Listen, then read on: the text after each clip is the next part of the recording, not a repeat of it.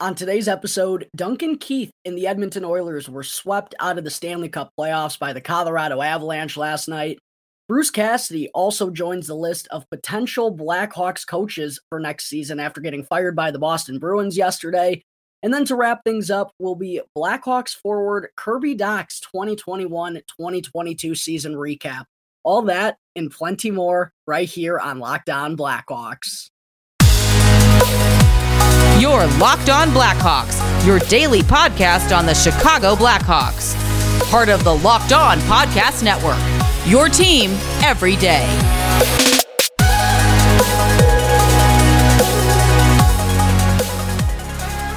Welcome in to the Locked On Blackhawks podcast, your daily podcast on the Chicago Blackhawks. Today is Tuesday, June 7th. I'm your host, Jack Bushman. You can find me out on Twitter at Jack Bushman2, or you could also go and check out my Strictly Blackhawks account at Talkin' Hockey for all the latest Blackhawks news and updates. And if you're listening to the audio version of today's episode and you like what you're hearing, then please go and show some support first by following the podcast, which will only take a quick couple of seconds. Literally, just a quick click of the button will help me out tremendously. Be sure to go and leave the show five stars if you like what you're hearing today as well. And if you're tuning in through Apple Podcast or through Spotify, and feel free to go and leave me a review. I always greatly appreciate getting some feedback from my tremendous listeners out there. And best of all, it's 100% for free wherever you may be listening to your podcasts, whether that be through Apple Podcasts, Odyssey, Spotify, Google Podcasts, etc. It's all 100% for free. And if you go and follow the show right now, then you'll be able to get the latest episode as soon as it comes out each day.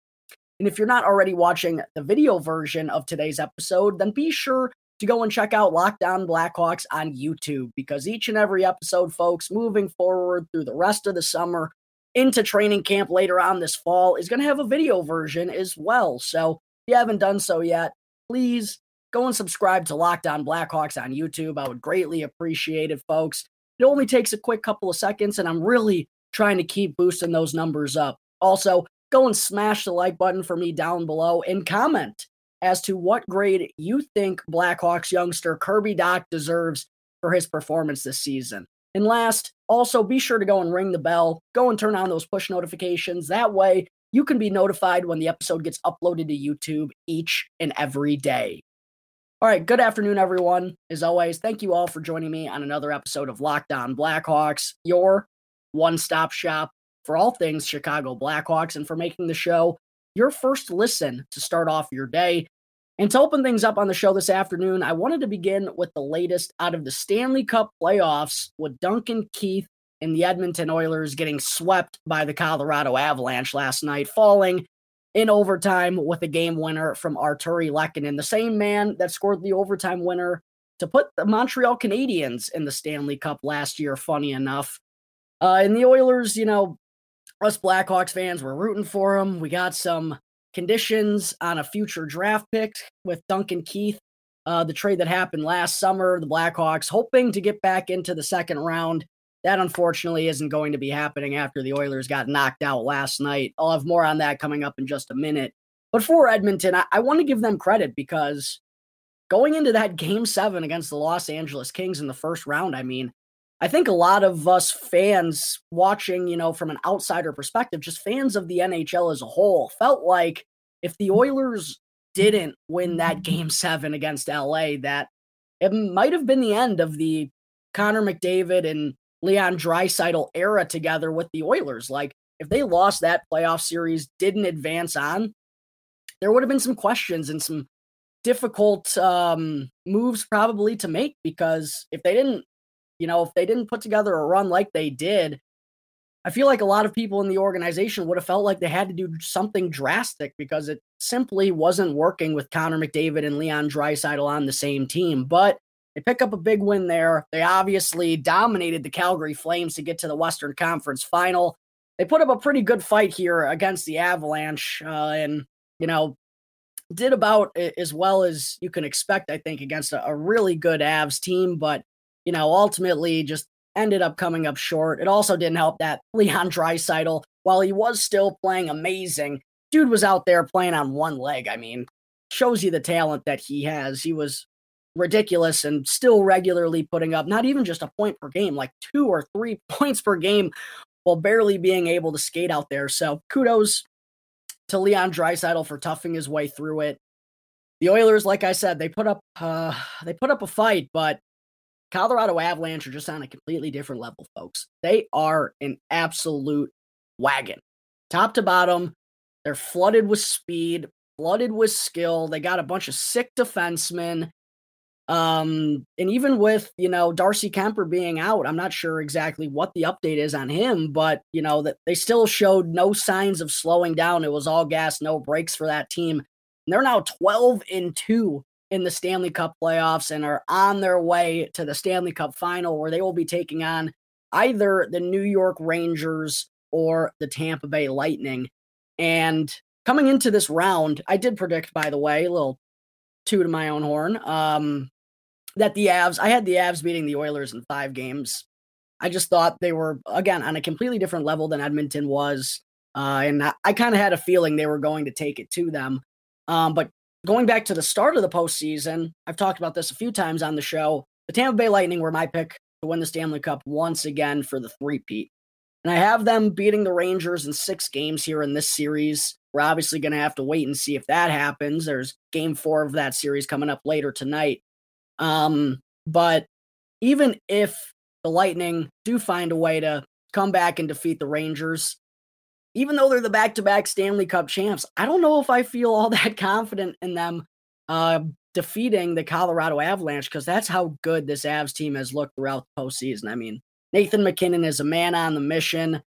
I know it's going to suck being without Nazem Kadri for the remainder of the playoffs, but they still have a ton of depth up and down that lineup. Like I think the Avs, I just have a hard time picturing anyone beating the Avalanche four times in seven games, even the back to back Stanley Cup champion Tampa Bay Lightning. Like, I wish I could change my pick. I'm going to stick to my guns. I'm still going to have the Lightning coming away with the cup, but I would not be surprised. I feel like a lot of us feel like Colorado is on their way to hoisting the Stanley Cup right now. Um, it should be really interesting to see who's going to come out of the Eastern Conference, whether it's going to be the Rangers or the Lightning. But honestly, I don't know. I mean, it's one of those situations where I feel like if the Lightning do win the series, it's going to be a pretty good fight. But if the Rangers win, and I don't mean this disrespectfully to the Rangers, I mean, they've been tremendous since falling behind three to one to the Pittsburgh Penguins in the opening round, and they've showed great resiliency. They have a great record against the Lightning in the regular season and in these playoffs so far. But I feel like if the Rangers win, I kind of have a feeling the Avs are going to be taking it to them like they just did to the Oilers or uh, to the Nashville Predators in the first round. I feel like if the Rangers advance to the Stanley Cup final, it could be another uh, four or five game quick series in favor of Colorado, but that's just my opinion. But, anyways, with the Oilers getting knocked out of the Stanley Cup playoffs, of course, the Blackhawks, they were hoping that the Oilers were going to be able to get the job done. They did not. And now uh, they will officially receive a third round pick from Edmonton as part of the Duncan Keith trade from last summer. Would have been nice though to have that additional second round pick. Three three picks in the second round would have had the Blackhawks sitting pretty. Um, but now that Edmonton has been knocked out, the Hawks know exactly where they're going to be sitting heading into the 2022 NHL draft coming up later this summer. Uh, they don't have any picks in the first round, which really does suck. Thanks for nothing, Minnesota. Um, but they do have five picks within the second and third rounds. They got two in the second. One is going to come at 38. The other is going to come at number 57. And then those three picks in the third are going to come at 81, 90, and 94. Interestingly enough, none of those third round picks that the Hawks have are their own. They've acquired those from other teams via trade in the past couple of seasons. I believe it was uh, Edmonton, obviously, as part of the Duncan Keith and Caleb Jones swap. Vegas, which, if I'm correct, I believe is from the Robin Lehner deal a few years back. And then one's from Toronto, but I think the Blackhawks got that pick from Calgary as part of the Nikita Zadorov trade. So those are how the Hawks accumulated those three third round picks that they have this season. Uh, but after those five picks in the second and third rounds, the Hawks don't have a selection in the fourth or the fifth, but they do have two in the sixth. And then they wrap things up with one in the seventh. So barring any more trades in the next few weeks. It looks like the Blackhawks are going to have eight selections in the upcoming 2022 NHL draft later on this summer. All right, there's a quick update out of the Stanley Cup playoffs with Duncan Keith and the Edmonton Oilers getting knocked out to the hands of the Colorado Avalanche. Coming up in just a moment, I will get into Bruce Cassidy getting fired by the Boston Bruins yesterday. But first, I need to talk to you all about Built Bar, which is a protein bar that tastes just like a candy bar. Summer is coming, and you're going to need some food for being on the go. Well, Built bars are the perfect snack for you to take everywhere you go. Throw them into your bags, throw them into your kids' backpacks, and make sure that everyone has a bar to be fueled for their summer adventures. And the best part about Built Bar is that they're both delicious and healthy. So there's no more sacrificing delicious food for health because with Built Bar, you can have both. You can get the best of both worlds. And have you tried Built Bar Puffs yet? Because if not, then you're seriously missing out on one of the best tasting protein bars on the market with flavors like banana cream pie, cinnamon churro, and birthday cake, which I just got a huge package of from Built Bar. I really appreciate it from the folks over at Built Bar. Uh, and they're seriously, it's like a marshmallow with sprinkles, with a sprinkled uh, coating and chocolate. I mean, it's amazing. I, I sometimes I have two, and when you're eating them, it actually does not feel like you're having a protein bar. Like it seriously feels like you're just having a candy bar or some sort of snack bar. Like it, it's hard to believe that these things are actually good for you, but they are. They're all 140 calories or less and have 17 grams or more of protein. So head on over to built.com right now and use the promo code locked on to get 15% off your next order. That's built bar built.com, excuse me, just built.com with the exclusive promo code locked15. That's one word locked in all caps, followed by the number 15 to get 15% off your next built bar order. All right, we're back here on the Locked On Blackhawks podcast. Before I get into segment two, I have a quick favor to ask of you all.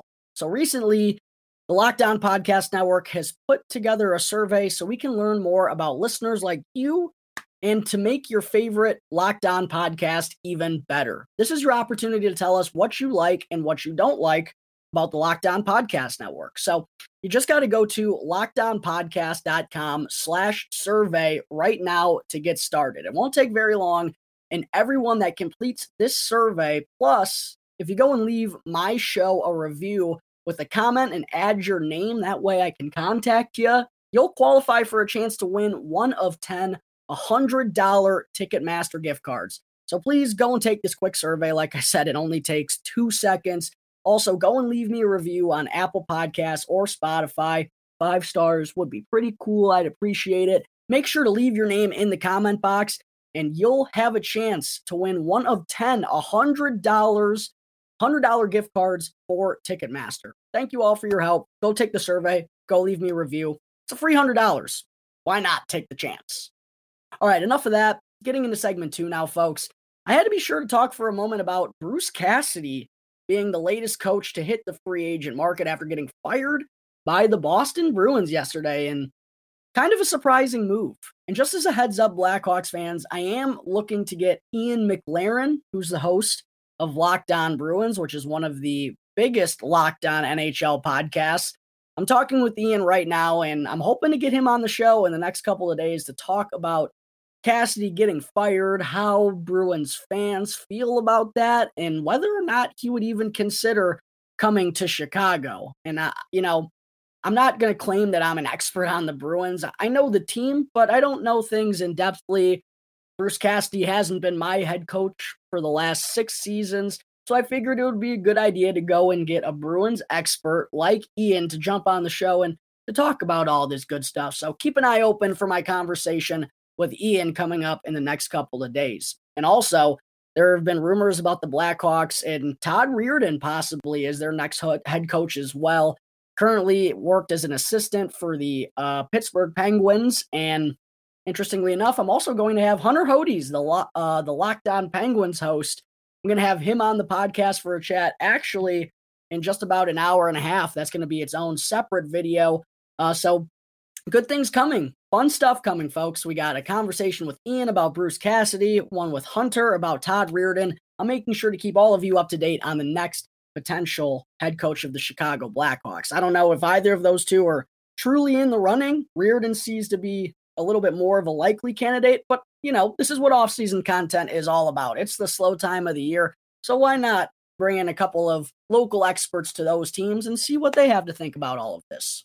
But yes, the Boston Bruins yesterday, after getting knocked out of the first round of the Stanley Cup playoffs to the Carolina Hurricanes just a few weeks later, they end up firing Bruce Cassidy, which from an outsider perspective seems like a little bit of a head scratcher because after six years with the Bruins, six pretty successful years with the Bruins, I, I might add, they made the playoffs each and every season under Cassidy, including a trip to the Stanley Cup final back in 19 where they lost game seven to the rival St. Louis Blues. I still don't forget the Bruins for not winning that game. I was actually wearing a David Pastrnak jersey to all the bars. I was still, at that time, I was still attending the University of Missouri. So I'm just surrounded by Blues fans, which is literally my worst nightmare.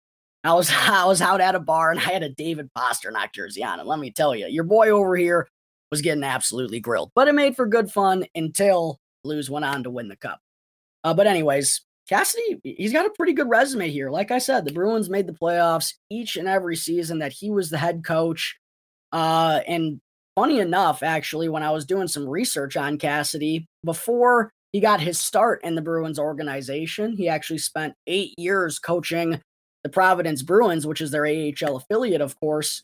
Uh, but for the two years prior to joining on with the Bruins, Bruce Cassidy was actually the assistant coach for the Chicago Blackhawks when uh, Trent Yawney was the man who was still in charge. So he does have a little bit of ties to the Chicago area and to the Blackhawks. Obviously, a lot has changed in the past 16 or what was that? I think he was there from 2006 to 2008. So a lot's changed in the last 14 years, but I just found that kind of funny that I didn't even know that, to be honest. I didn't even know Cassidy was once uh, a member of the Blackhawks organization.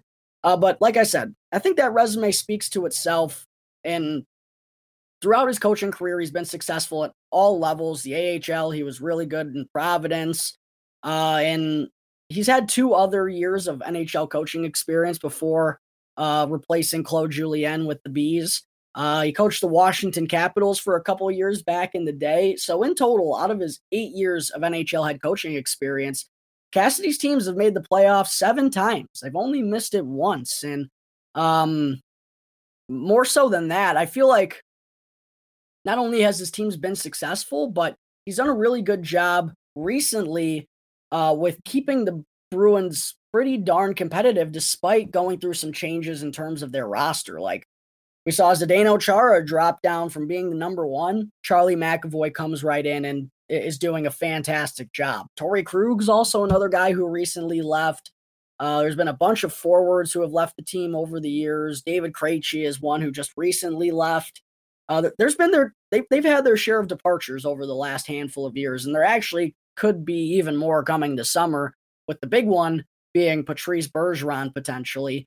Uh, but the one thing I have to mention when it comes to Cassidy is you never like it, it seems unlikely given the position that he was just in that he's going to want to sign on through a rebuild. It just it's basically the same situation as Barry Trotz, right? They've been coaching competitive teams for so long. Are they really going to want to come to Chicago and be a part of the rebuild? And that's actually uh, a question that I'm going to ask Ian myself here in the next couple of days. But at the very least, the Blackhawks undoubtedly have to give Bruce Cassidy a phone call. You got to at least see if the dude's interested because the worst thing he could say is no, right? Like, he turns you down, he turns you down. At least do everything in your power to see if he's interested or see if this is an opportunity that he would like to pursue.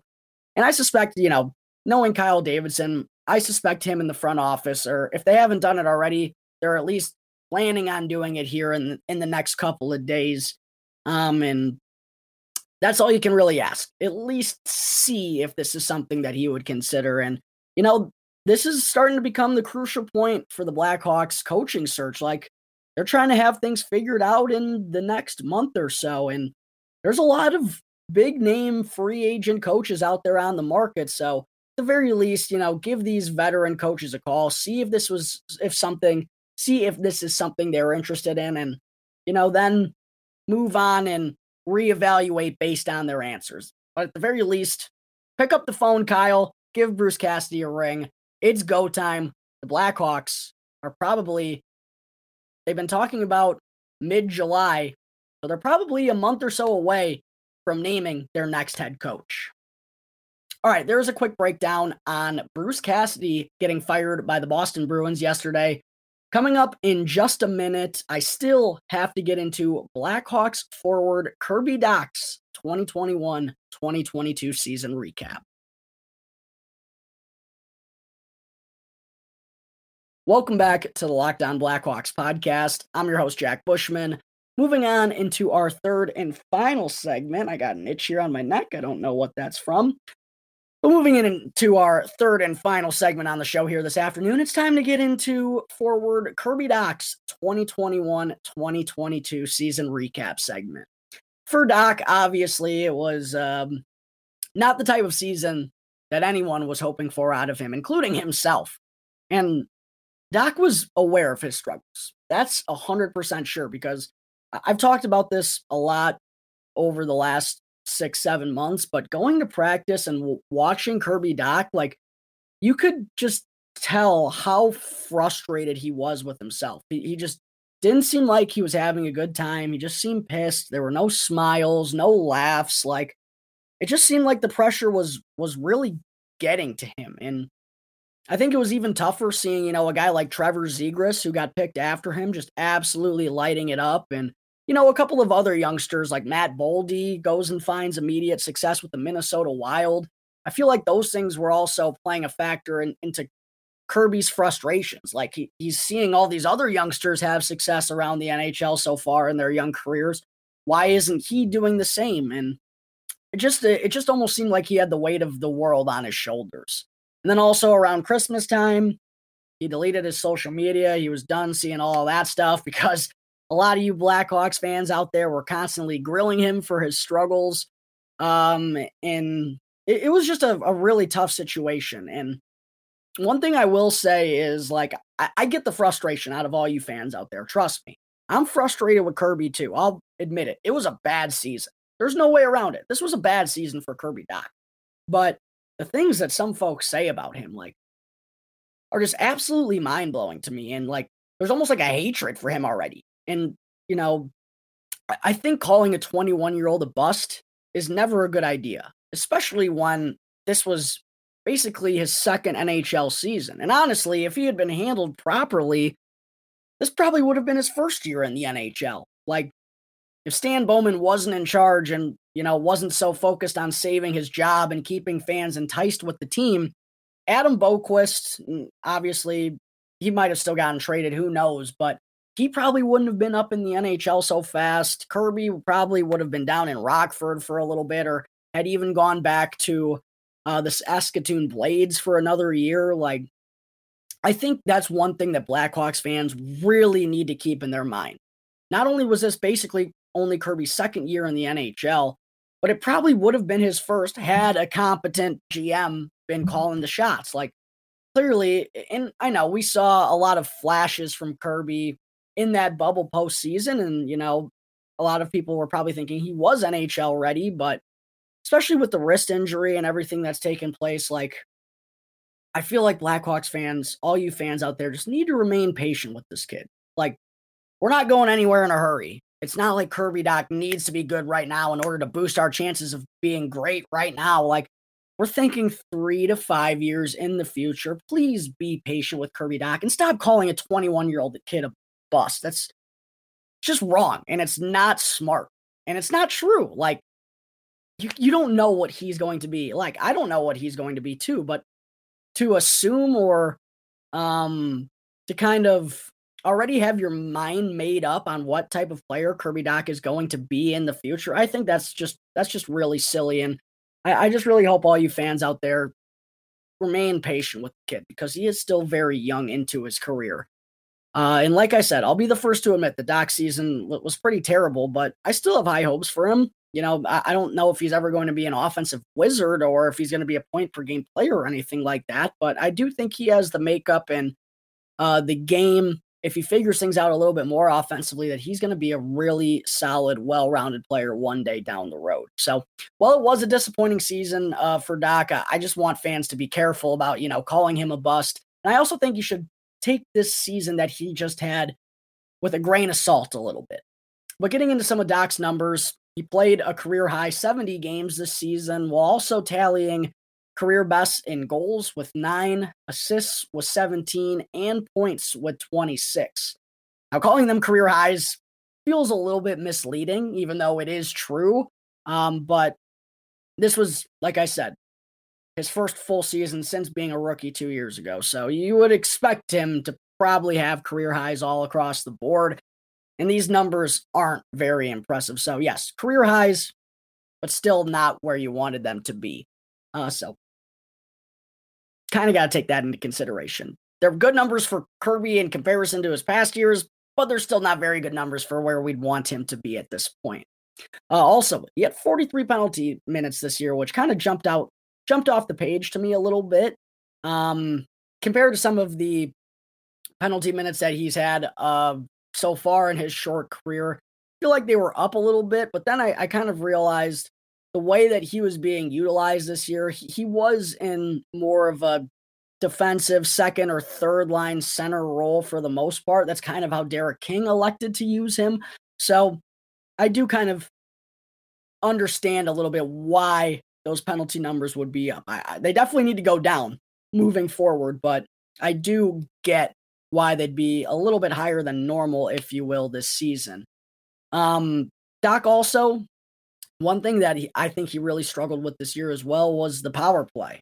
And Blackhawks for so long have struggled to find a right hander who can help out their man advantage that's not named Alex DeBrincat. They tried Dach in the bumper role, didn't really work out. Same with Tyler Johnson. Ryan Carpenter even got some time in the bumper role when he was still a member of the Blackhawks. Um, it just none of it worked, and I think that's such a crucial I've already talked about this with Dylan Strome and Jonathan Toews and their season recaps. By the way, if you haven't tuned into those yet, go back to the last few episodes once today's show wraps up and go and listen to what grades I thought those types of players deserved. I've already done recaps on Jonathan Toews, Patrick Kane, Alex DeBrincat, Dylan Strome, Seth Jones, Jake McCabe, Dominik Kubalik. If you're interested to hear what grades I gave any of those players that I just listed off, go and check out the YouTube channel. There will be a list of videos. Just go and click on them. There's a log, a time log, so you can go to that segment in particular and just listen to what grades I felt each of those players deserve. Uh, but one thing that I brought up with Dylan Strome and Jonathan Toews, the power play unit was non existent other than Alex DeBrincat and Patrick Kane. No one was, and I think it's a little bit different with Dach in the bumper role, but no one else could help those guys out. And it seemed like the power play was just so one dimensional. Kane, up to Jones, to DeBrink. They're just playing catch in a triangle, basically. That was the Blackhawks power play this year. Both Dach, the power play as a whole, and I guess I'll include whoever is in charge of the special teams department in the future for the Blackhawks, they just need to find a way to get more pieces involved on that man advantage. Find a way to open up passing lanes and create scoring opportunities different players because if you have four or five weapons out there on the man advantage, that's going to make things a lot more difficult for the opposing penalty killers. Whereas this year, in the last couple of seasons, penalty killers on opposing teams know that it's going through Alex DeBrincat or Patrick Kane. So if they shut those two guys down, they can shut down the Blackhawks power play, basically. So I- I'm really hoping that Dach himself can find a way to help out a little bit more in that bumper role and whoever is coaching up the special teams units next season finds a way to get more players involved than just 88 in number 12. Um, also for Dach, one thing that played a part in his offensive struggles this year was he just he shot 7.8%. And that's actually his shooting percentage throughout his short career so far in the NHL. 7.8%. Which by the way, if you don't know anything about shooting percentages, that is abysmal. It's not good at all. Like Jonathan Toews and Patrick Kane were both 0.01% away from shooting a career low percentage, and they were both in the nines. Kirby Dach's at 7.8 for his career. That's an average shooting year for Kirby Dach right now. And I get that he's always been deemed a pass first player, but I thought he'd be able to find the back of the net more frequently than he has so far. So that's definitely something he needs to work on a lot is his shot. I feel like he just he shoots a lot right in the goaltender's breadbasket. And when he has an opportunity to shoot, he passes. That's something he really does need to figure out, right? Is that shot and being more aggressive with the puck on his stick. Hopefully, he'll be shooting better than 7.8% in the future because, like I said, that's just not even close to being good. 7.8%. It's actually kind of hard to fathom. I get that he's not a sniper. 7.8%, that's like a fourth line type of shooting percentage. Not very good whatsoever. Um, so hopefully Dach will be able to figure that out in the next few years. Um, but that's definitely something that he has to work on, undoubtedly. Shooting the puck. And it, like I said, it's weird because when we want him to shoot, he doesn't. But I get why he's passing it because he's not finding much success. I don't know. His whole offensive game is something he needs to work on, but if he's going to be a, a good and crucial offensive player for the Blackhawks moving forward, he's going to have to be finding the back of the net at a better clip than sub 8%. That's just not top six numbers, no way around it. Also, Kirby averaged 18 minutes and three seconds of time on ice this year. As I said, kind of that second line center role for the most part. Uh, and I feel like that 18 minute mark is probably where he's to be at next year, unless he takes uh, a massive stride in his development and becomes the top line center for the Chicago Blackhawks. I'm hopeful that would happen, but I feel like being right around 18, 19 minutes is pretty realistic uh, a pretty realistic expectation for Kirby looking forward. The last uh, part of Dach's game that I wanted to talk about overall was his defense, which to me is probably the most solid part of his game right now. He's really strong on the back check. He's responsible in transition. Uh, he also forced a career high 49 takeaways this season, and that was also coming well. Derek King had him playing a lot against the opposing team's top two lines. Like that's kind of the role that Kirby Dach had was a responsible second or third line defensive center. And I thought he handled that that job really well for being, you know, pretty young and inexperienced. And